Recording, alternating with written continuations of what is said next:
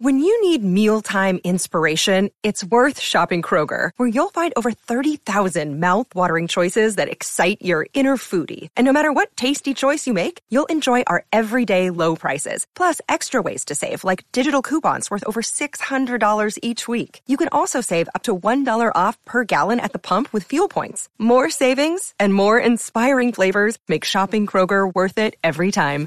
Kroger, fresh for everyone. Fuel restrictions apply bro, I'm gonna protect this hip hop shit because if you mm. don't, and I know you guys do too, if we don't, like, it will go to to shit. I think hip hop will always be a voice for the people.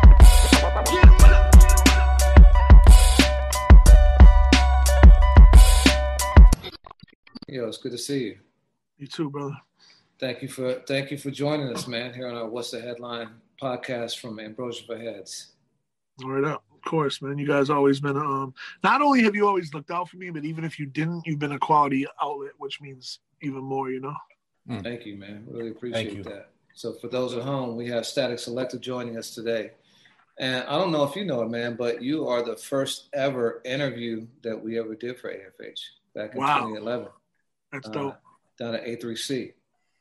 Dope, and dope. Uh, and even more bugged out is that as I was interviewing you, you were including me in your video to play the game. With uh Kill It. Man, yo, so much was I, I almost said Kill It. Uh Big K.R.I.T. and uh Big K.R.I.T. Gibbs. Freddie Gibbs, yeah. It's crazy, man, because uh so much was going on at that time and actually a friend of mine passed away while we were while we were shooting the video. Oh wow. And it was a really uh emotional day. And um wow, looking back at that, it feels like forever ago. But yeah, what, nine years ago? Crazy. Yeah, I mean, so what what what are some of the biggest changes for you in those nine years? everything. Um, you know, that was definitely a certain uh, phase of my life that we, we had a lot of fun, man. We were doing like the, you know, all the the, the hip hop festivals were still popping. South by was still kind of, um, you know, South by was a virgin and didn't get completely raped yet. Like that shit, the way South by changed since then and A3C and all that was like crazy. Uh, I don't mean to throw the word rape around like loosely. You yeah, know what I mean? though. Like the, the whole thing got super just, corporate. It got crazy. Um, now it's like 2011 was a was a fun time, man. I feel like it was a in between phase too. A lot of there's like a certain group of artists that had success in that time, and I think that um, dudes like Skyzoo and Torae, uh, Tor- Torae, um, Term, Reks, uh, there was a Black Milk. There was like a whole group of artists right there that were shining. Mm-hmm. They kind of were in between the the end of the CD era and the beginning of the iTunes era, and it was like a double edged sword for them.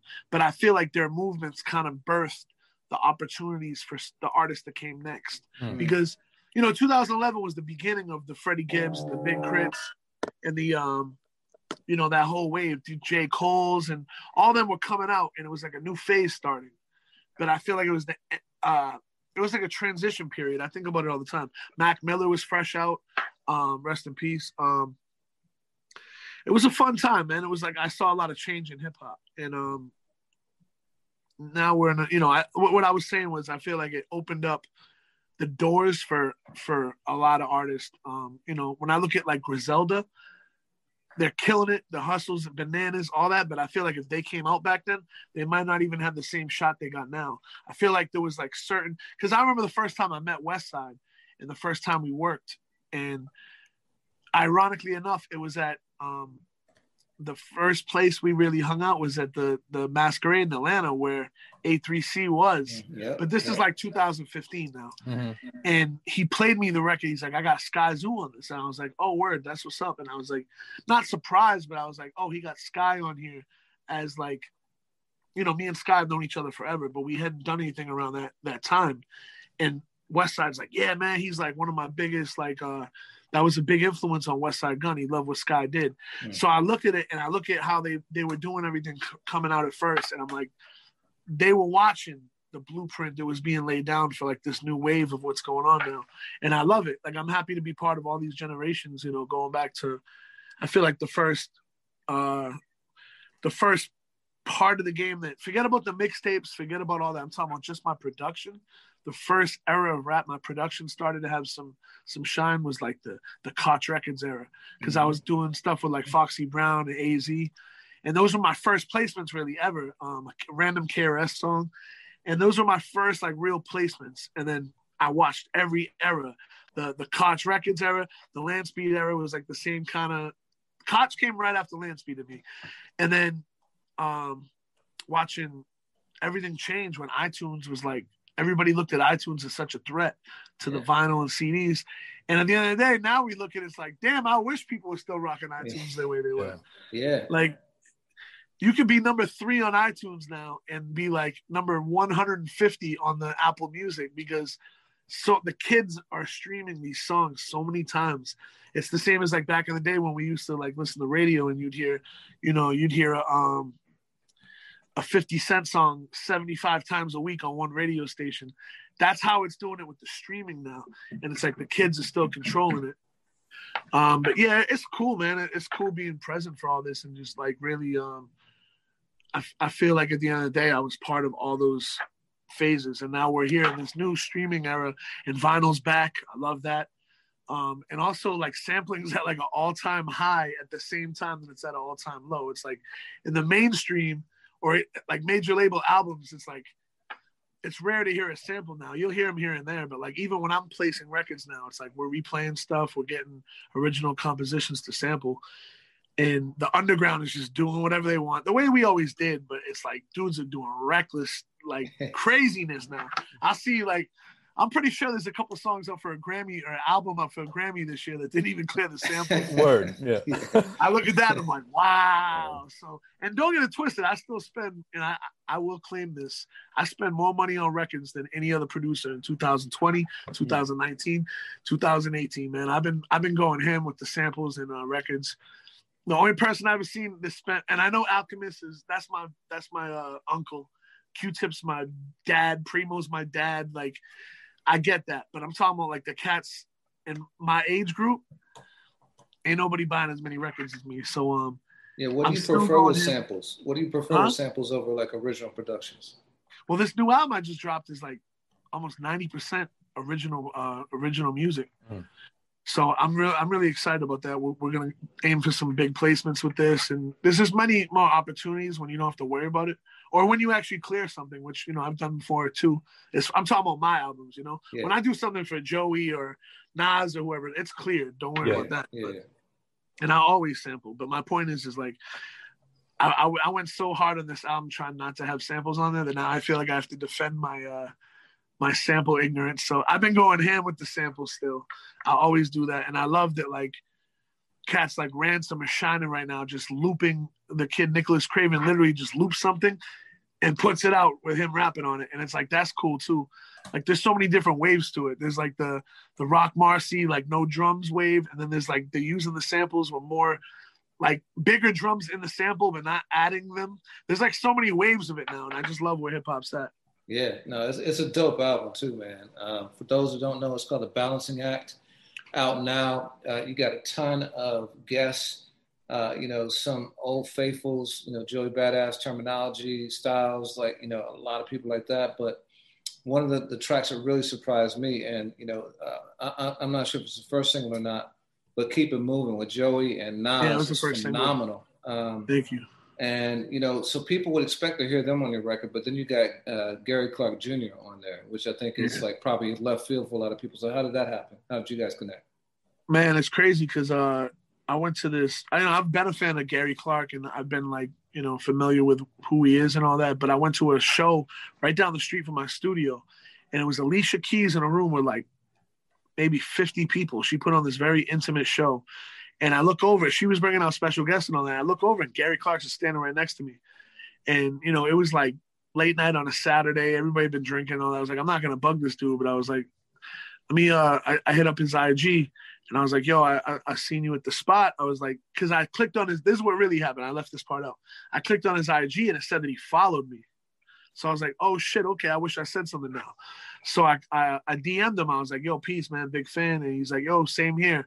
and um, I was like, I got this record. I'm coming out with with Nas and Joey. Now, mind you, neither one of them were on the song yet. I was just like, but I knew it was coming. But like, I didn't have no record with Nas and Joey. It was just a, a conversation that I had a lot of faith in. So I sent him the beat, the original version of the beat, and um, man, he was like, send it over. He sent it back with just him going in on guitar, and then um, I told, I remember telling Nas people, and they were like excited about Gary being on it. And I'm not trying to throw him under the bus, but I, I told Joey, and Joey's like, who, who is that?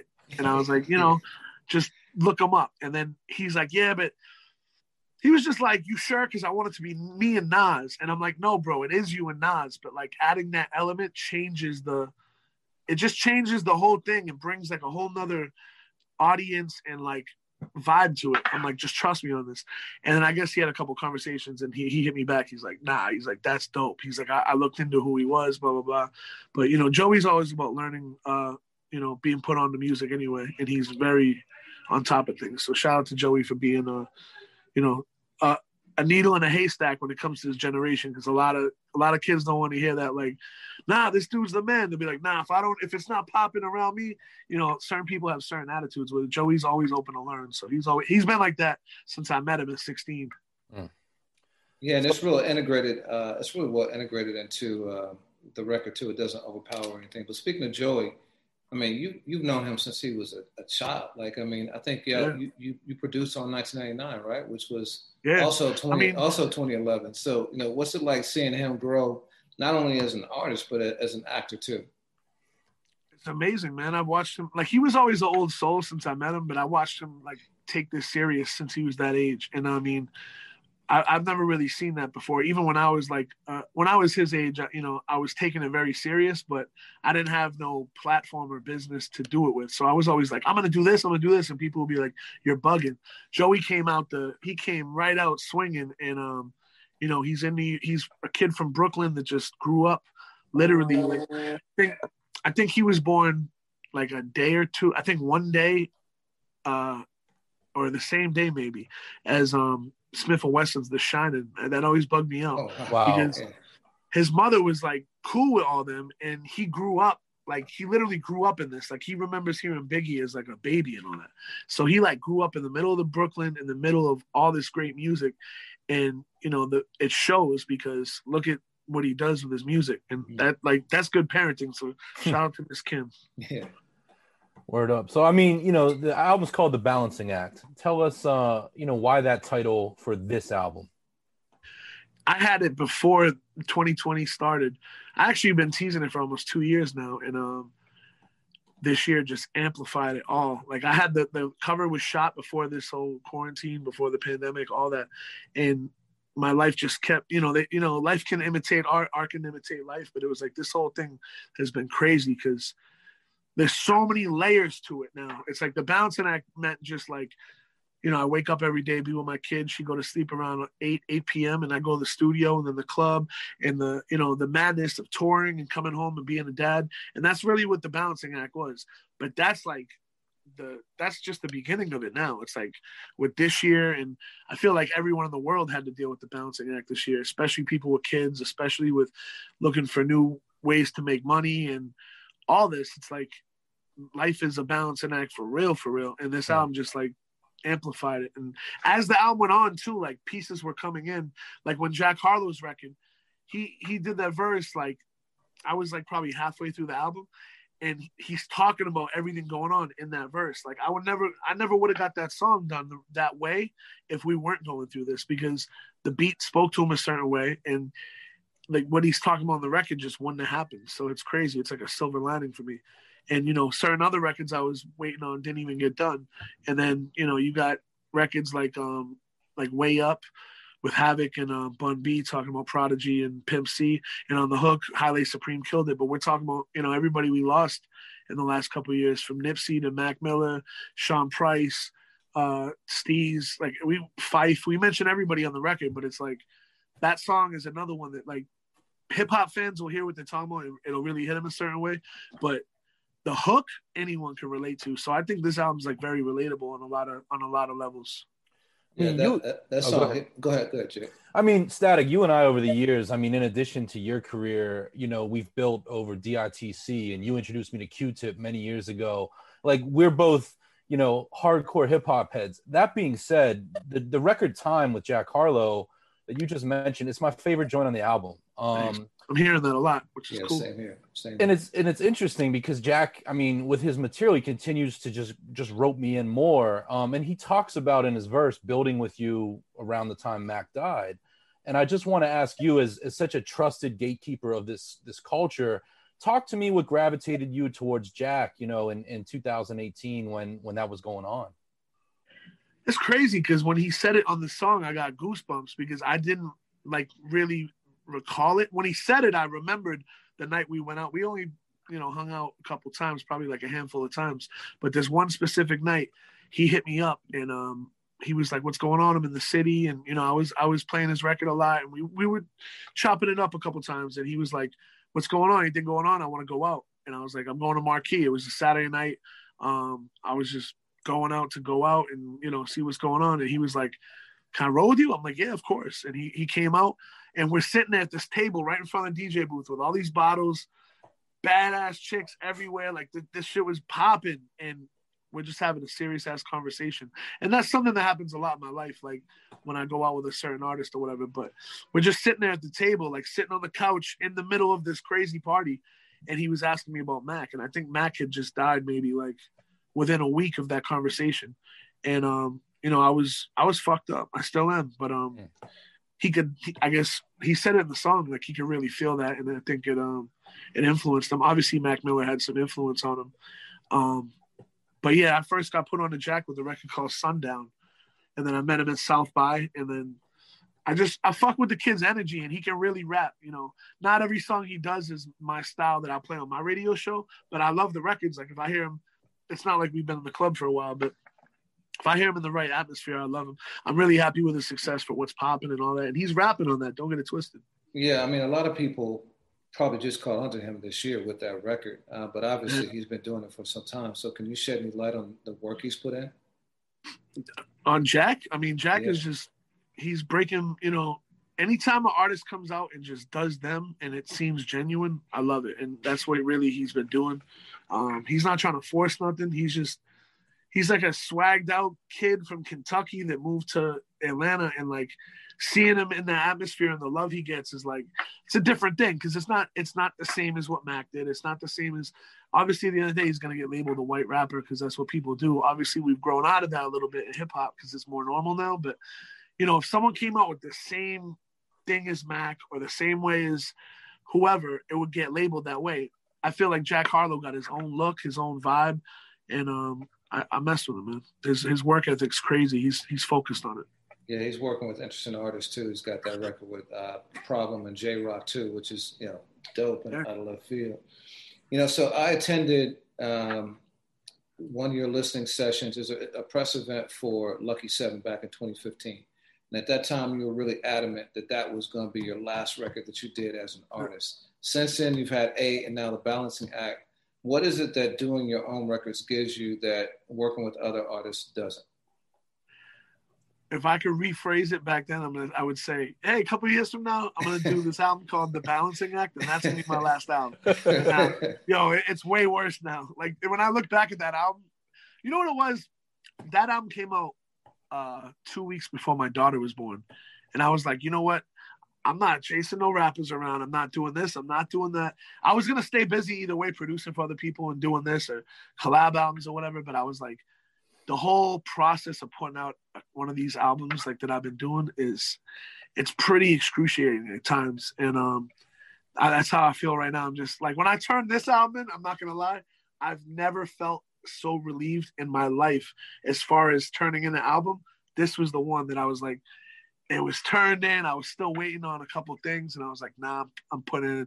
Shout out to um, shout out to Killer Mike. He came through with the verse like last last minute, and I didn't even hit him up till last minute too. So that that says a lot about him. He was just like, "Bro, whatever you ever need." He was like, "I remember when you were at my shows when no one was there. There'd be hundred people, and you were at every show that you could be at." And he's like, "Anything you need, I got you." And that hit me a certain way too, because me and Mike are way past the music, but the fact he even put that in the conversation. Like, shout out to Killer Mike and um, yeah, man, I was just really relieved when I turned this album in because I wanted it. I wanted to, to drop on Black Friday because it marked 25 years of me being a DJ, and it just had so much.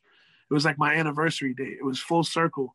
Doing the first single with Joey and Nas is full circle for me because obviously everybody knows that me and Joey rock together and me and Nas rock together. But like I was, you know, DJing for Nas 10 years ago in Hawaii and doing mixtapes with him in 2006 and all these. That was like a beginning for me in New York. And then now here we are. And it's like, if I didn't put Joey and Nas together, I would have felt whack about it. Hmm. 25 years ago. That's a specific date. What happened back then? What got you started? What was it? What was the venue? Uh, Thanksgiving 1995, man. Um, I uh, I went to New Jersey for, for uh, Thanksgiving, my family's house, and my cousin was like, "Yo, you, you got to listen to Hot 97," because I was already into Wu Tang and you know Nas and out, out Tribe. I was already like heavy into it, but I wasn't like you know even really the least bit interested in DJing. Like I, I, I had a friend or two that had turntables, but um, I went to New York, uh, to Jersey, and I put on Hot 97 and just sat there with my headphones like literally for 48 hours just listening to every show. But the one that really caught me was Primo did a live mix. And you could, my alarm keeps going off. Um, Primo is one of the DJs that did a guest set that day. And he did, uh, he was doing these mixes from like group home records that weren't even out yet into Lord Finesse, into the way he was doing it was just like mesmerized me. Like he was blending them so perfect and then bringing them back and scratching, and it was a certain flavor. And then the same thing, like Kid Capri was on, Funk Flex. And it was just a moment, bro. It's it spoke to me a certain way. And I was like, nah, when I get home, this is like literally the next day when I went back up north, I was like, this is what I'm doing with my life. Like I just decided it right there. I was like, this is it. And I like, you know, it was like a, a, a meant to be moment because I literally haven't looked back since that day ever. There's never been there's never been one second in my entire life since that day in 1995 that I was like, um, maybe I'll do this. Like ever, it's always been this. You remember any records you played in that set? How many records? Uh, or any of the record? You remember, remember any of the records you played during that set? That, I didn't. No, I didn't yeah. play a record. Oh, okay, okay. I was listening to Hot 97 and I oh, heard got you, got, oh, so that was, got you. Nah, got that you, was the day I like, yeah. I started buying That's records. The day you decided, yeah. I took my dad's turntable out the living room, put it in my room. Like, that was when I like I literally started scratching like the next day. so I consider that day a very uh big moment in time for me. And then, you know, fast forward here we are.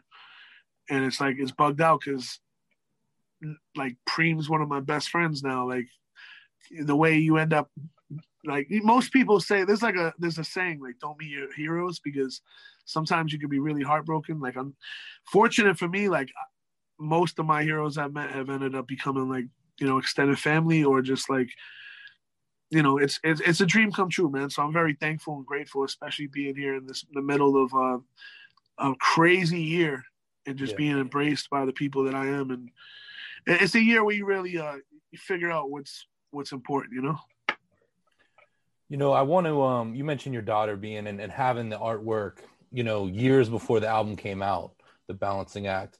Both you and Termanology just make fatherhood such an important part of your brands. Yeah. you know and i mean just talk to me about that. That didn't exist in 95 like that with hip-hop and i have to think for all of your fans both of you guys that just sends such a positive message that i think it's understated sometimes in the hip-hop community it's funny to me because it's not a reach it's like it's not i'm not saying you said it was but the fact that it wasn't that in 95 or wasn't that in 85 like I feel like there was a there was a um there was just like a distance the way we looked at our fathers. Hmm. Like we could be like this with them now, but like growing up, it was like usually we're either scared of your dad or like there was a certain uh things you didn't talk about or there was like an uncomfortableness sometimes. And I was close to my father, you know, into my teenage years. But um now it's like I, there's something about just being a dad that it's like it's all I want to do. Obviously, I think we have. Um, I'm speaking for me in term. We have a, a an earn. I don't want to say a luxury, but it's, it's like an earned luxury that we can be with our kids all day, and you know we don't work nine to fives. We we work at nighttime and we try, you know we do what we got to do. But the fact that I can be with my kid all day is like, it, eh, she's my everything. Like of course I put them on my album cover or talk about her all day because it's the best experience. And I know Term feels the same way.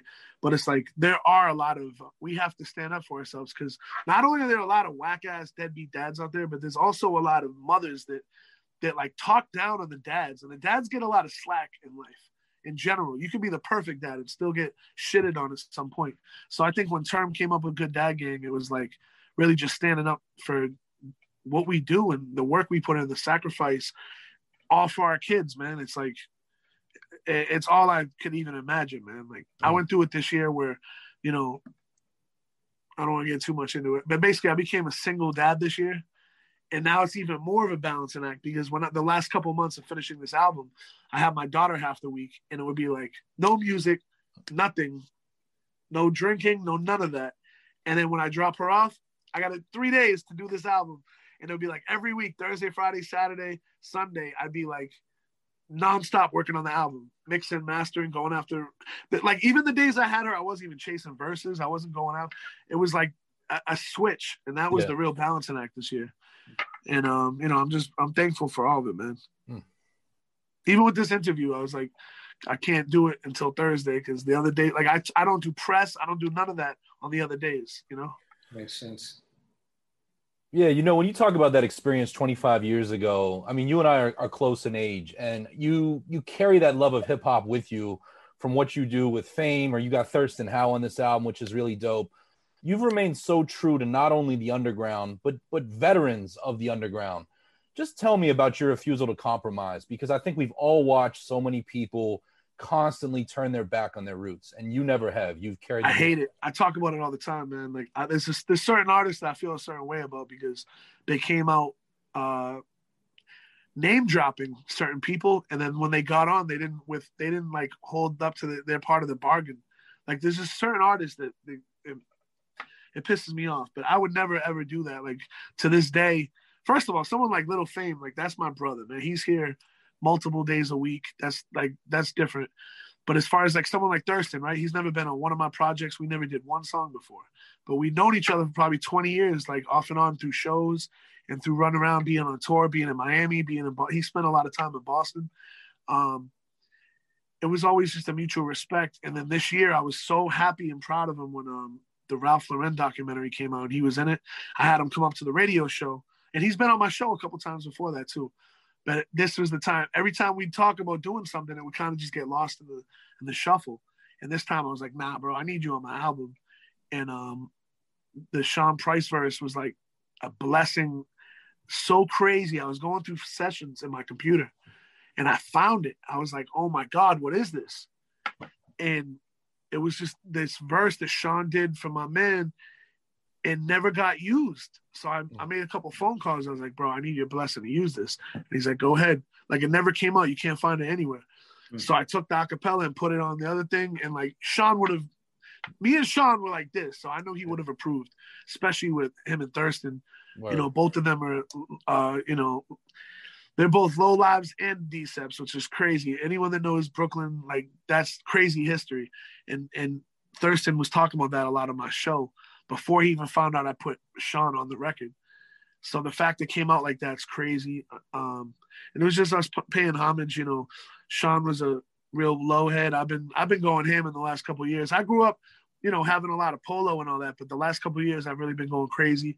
And I had to talk to Thirstin and be like, "Yo, bro, I don't want you to think it's like weird out of nowhere. I've been going ham with it, but it just felt, you know, I never had keep it a buck. I couldn't afford to do that when I was younger, you know. So, um, yeah, we we definitely connect and talk. I actually mailed him a piece today, man. Like I, that's my dude. So um, yeah. shout out to Thirstin Howl, who's if you don't know who he is, you got to Google him because he's the the god at this.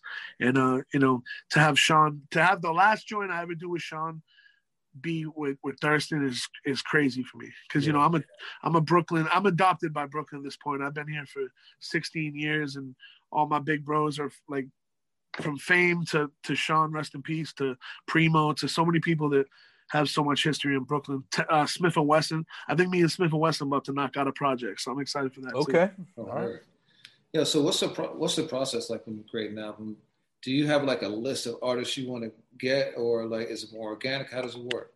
I make the list after I have like two or three records, I usually have to have like two or three songs, and I'll be like, "Nah, it's time. It's time to start to start this." And um, with this album, the moment that happened, I was in uh, I was in the Bahamas with Joey at this crazy studio. We went on like a retreat in 2019, and it was like me, Joey, um, Chuck Strangers, Powers, a couple producers, and his engineer, and we went out there, and it was just like focused on Joey's album but we had eight studios in this crazy complex in this like private name. It was it was so crazy because we were staying in like this compound with like all like Tiger Woods owns and Justin Timberlake. It's crazy. So we're out there riding around golf carts. We got private chef, all this craziness, but we're just in the studio, literally like 19 hours a day. And I had my own room, so I was in there cooking the whole time. I probably made like 60 beats there in, in eight days. And um, a couple on the album from the, those sessions. But the one song, Watch Me, with Joey, he heard the beat and he started free. I think we were on like IG Live messing around. he started freestyling to it. And I was like, nah, we got to do that one. So I brought it back in and he recorded the song. And in the hook, he goes, yo, on point stat. And I was like, oh shit, okay.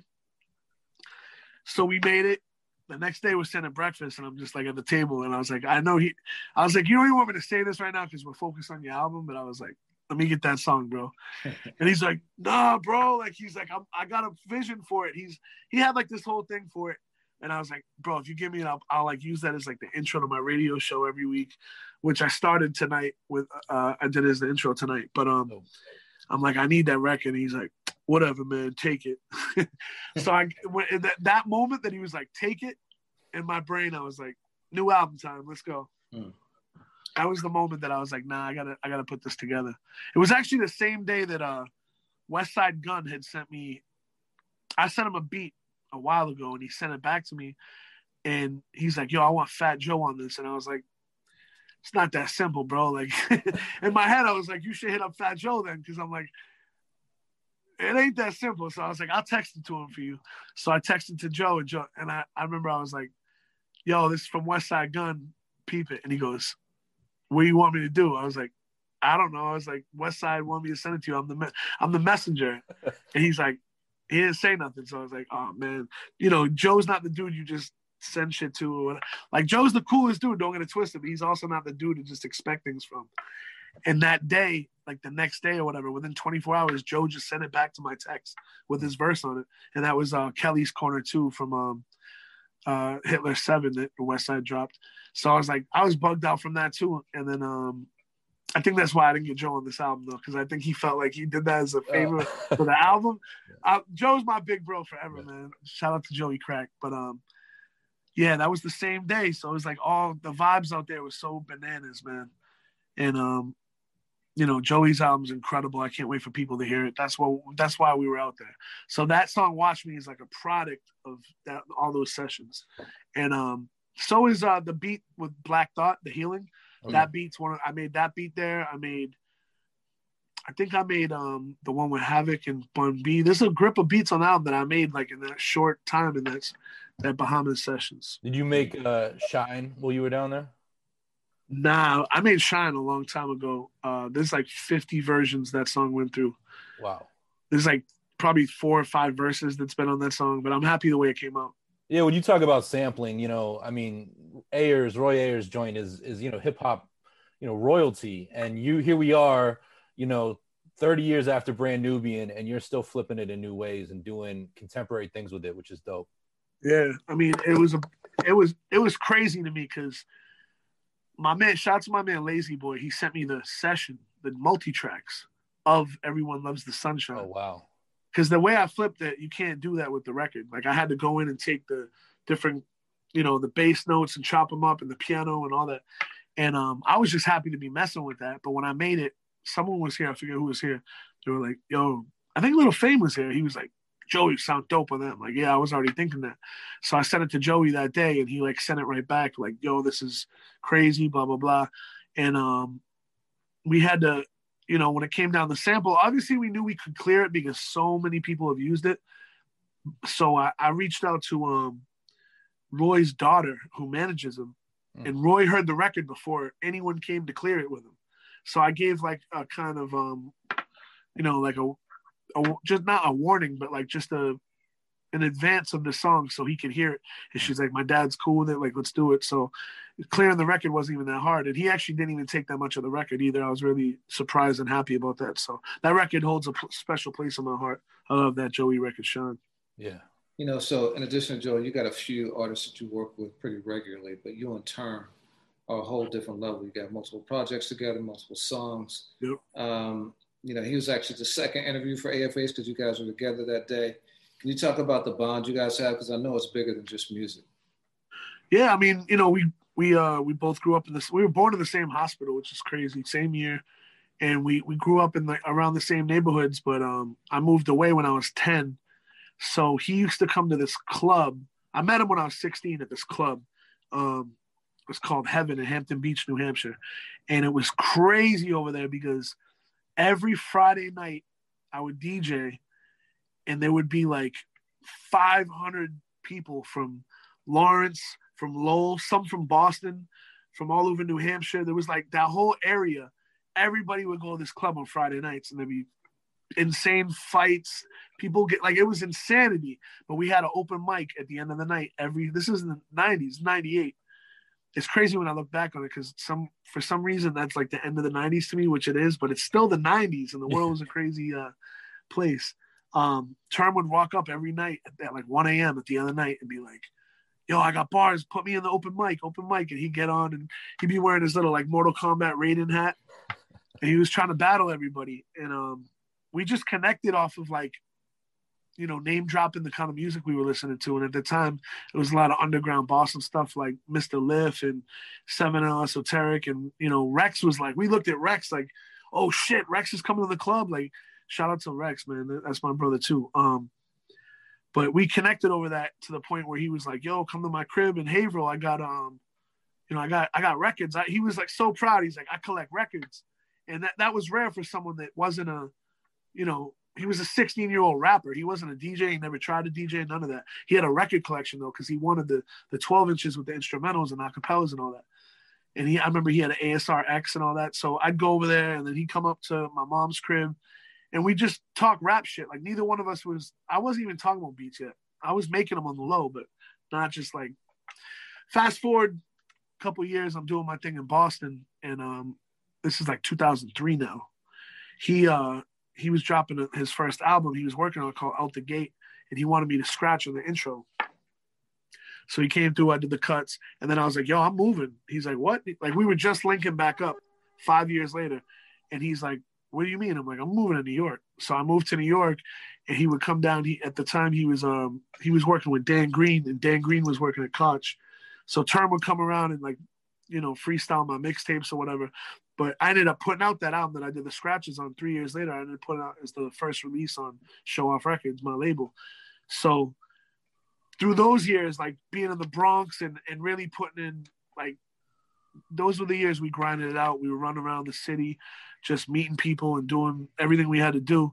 And those were the years where he was like bugging Primo for a beat and all that. And one night in 2006, Primo was like, "You think Term would like this?" and played "Watch How Go Down," and a lot changed from there. And it, you know, it, it was um that was a pivotal moment, man. So ever since then, I mean, you know, we've become we, we became brothers early, but it was those years in the Bronx that we really became close. And now Terms Term got the studio next door now. You know what I mean? Oh, yeah. So no, you. Oh, go ahead. Go ahead, Jake. You know, you mentioned you mentioned like the term bug and premiere. I want to ask you, just because you are such an ambassador of hip hop, you work with all regions, all eras.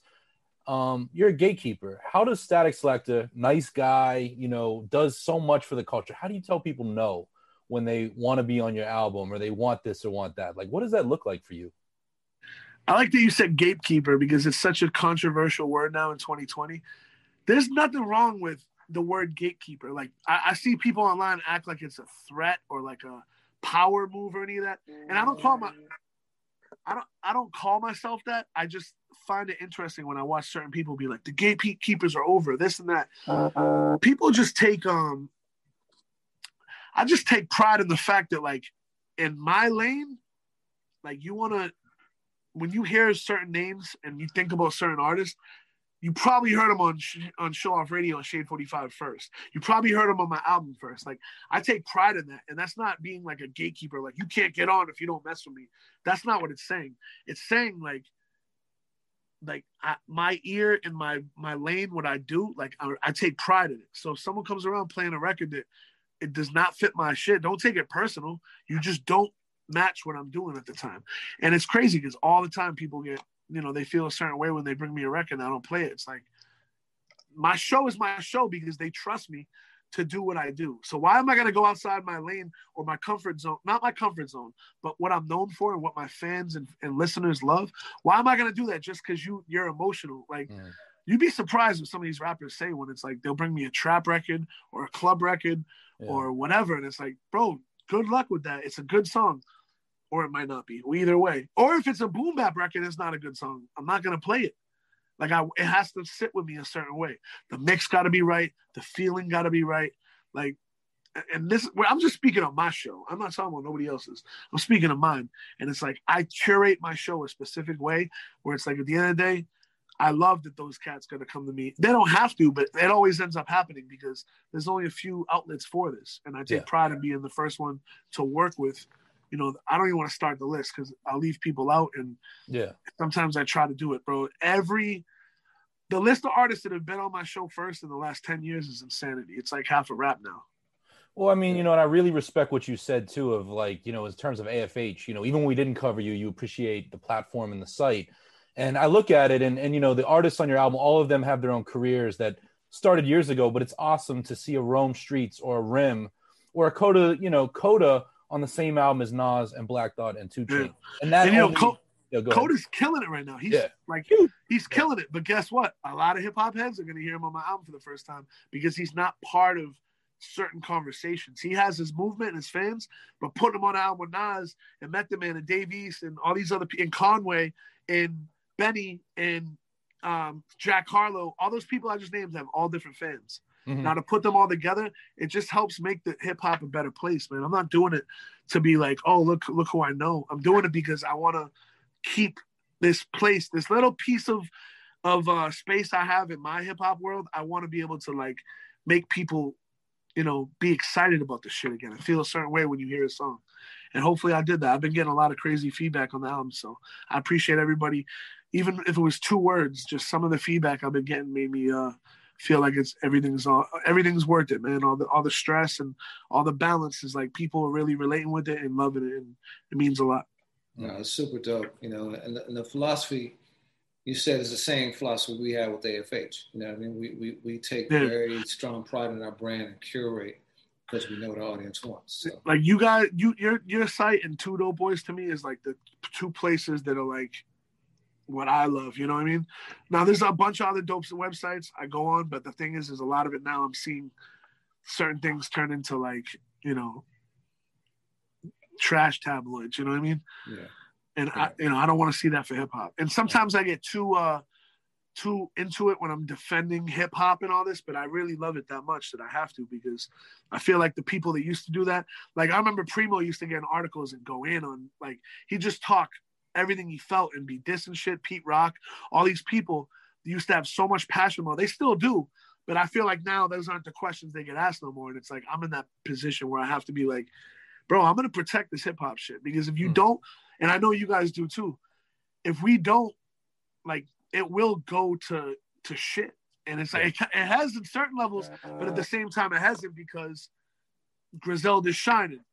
Alchemist and Freddie Gibbs are up for fucking Grammy. Like things are great, but at the same time, there's a lot of nonsense going on. Yeah. Royce too. I mean, this has been a crazy year. Yeah, shout out to Royce, man. I'm so happy for him. Yeah, being recognized. You know, so, so Royce uh, was coming to my crib in Boston. Like, he might have been the first famous rapper to ever come to my crib. Like, I've known Royce since the. I've seen him go from the top to the bottom, back on top, and now he, he's been consistently on top for a long time now. But Royce has been through it, man.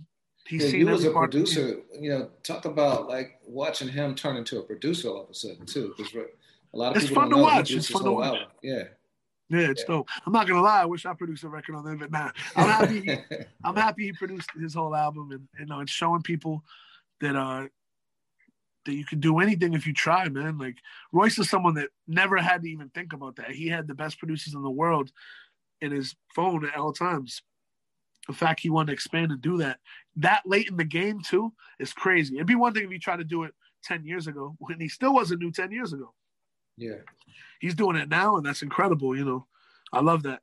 So you produce for a ton of artists. Who are some people you still that you haven't yet had in your productions that you want to hear on the track? The list is very short, man. Um, obviously Jay Z.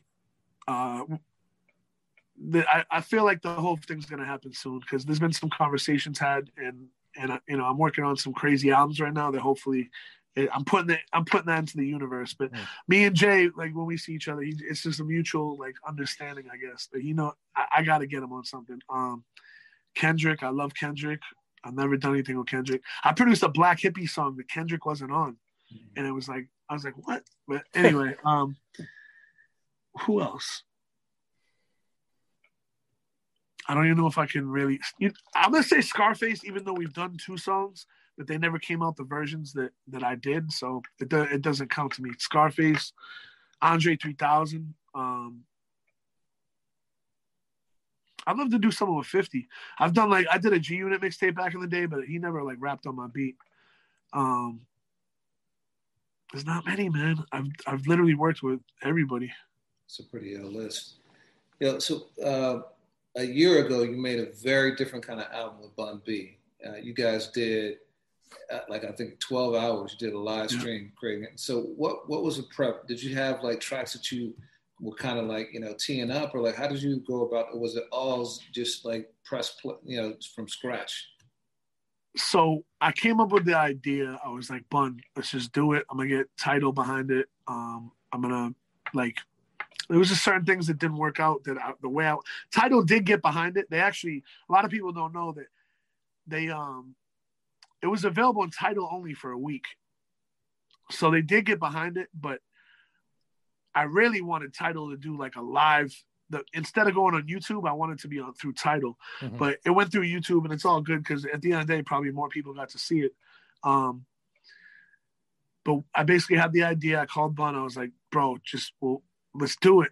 All, all you got to do is like pick the beats and then come and knock it out." I, I was I knew how fast Bun wrote. We've done so many records before, and he came up like it just ended up working out where he had to be in New York for like 12 hours or something the week before. So he came here seen what the setup was and then picked the beats. He picked probably like 15, 20 beats. And then when he when he came back the next week for it, he was ready to go. He didn't write one one lyric though. Like he just had the beats. He knew what he wanted to like. He knew the vibe he was going for, and he would just be like, he'd look at his phone and go, "Pull up this beat," and he'd start writing. Every single verse was written from scratch right here, and that's for all the rappers too. Like none of the rappers showed up with a verse done. Mm. Those real time projects have just done so much for hip hop on the internet. You got the uh, Statik KXNG, you know, joint behind you, and just I mean, from Freeway to Saigon, you know, I, have really enjoyed that. It's been fun to watch and and to watch you evolve with technology to now go to hey, we can tune in live and watch it happen is just nuts. Yeah, man, it's it's been fun. We're gonna keep that going, and um, I'm looking forward to the next one we do. I'm I'm trying to figure it out. There's been some good conversations. Obviously, COVID uh, threw That's everything off. We, we actually did the the quarantine album, the 1982 quarantine album, the same way. It was live on YouTube while we did it earlier this year. Hmm. Wow, word. Mm-hmm. So you talked about protecting hip hop culture before. Like, what do you think are some of the key things that we got to do collectively to protect the culture we love? Definitely, like educate like education's everything as far as like for the kids the next generation to understand what hip hop actually is and i know there's a lot of people teaching courses at colleges now and all that but i think that should even trickle down into high school more and even junior high school because hip hop's one of the most powerful cultures in the world it's in everything you see it's everywhere you look it's the way people dress it's always been like that but now i feel like it's i mean nowadays hip hop is definitely the most uh, popular music. It's the it's it gets bigger and bigger and people throw that word hip hop around like it's not like they throw it around. And that's the part I don't like. I don't care if someone says rap or this or that. That's all cool, but hip hop should be protected because it's it's much more than just you know. It's not a novelty, man. It's it's a it's a it's a way of life that saved so many people and and made um you know so many things happen in the world. Like to this day, I think hip hop had a major part in Obama winning the presidency. I think hip hop had a major part in, um, you know, in peace in a lot of these communities. Hip hop's had like a lot of great, great influence on the world. I mean, look at all the places in the in the like. I'm gonna speak for myself. I've been to corners of the planet that I never ever would have gone without hip hop, and I'm going to those corners of the planet with with Asian people and, and Latino people and black people and with all of us on a tour bus or a plane going there, spreading this vibe. And that's like nothing's ever really done that the way hip hop does has ever done that in the world. Like you can't say anything else. They'll bring you to Perth, Australia, or you know, you on the same trip you'll go to um, South Africa or Japan or China or Thailand. Like obviously rock and roll has a big place, but it's not it's not the same reaction when you go. And these kids like even the countries that don't speak English, like they, the way they study it is a different. It literally influences people to change their lifestyle. That's crazy. Word. Yeah, that's probably perfect way to end it, man. Um, thank you for everything, uh, not just with this album, but the radio show, the other productions, the body of work, keeping hip hop alive. You know, we appreciate you. Thank you, man. Appreciate it. You guys stay doing what you're doing, man. We need you. No doubt. And the album is The Balancing Act on all DSPs now, iTunes, if you can find it, Statik Selektah. Thank you. No, appreciate you on the love.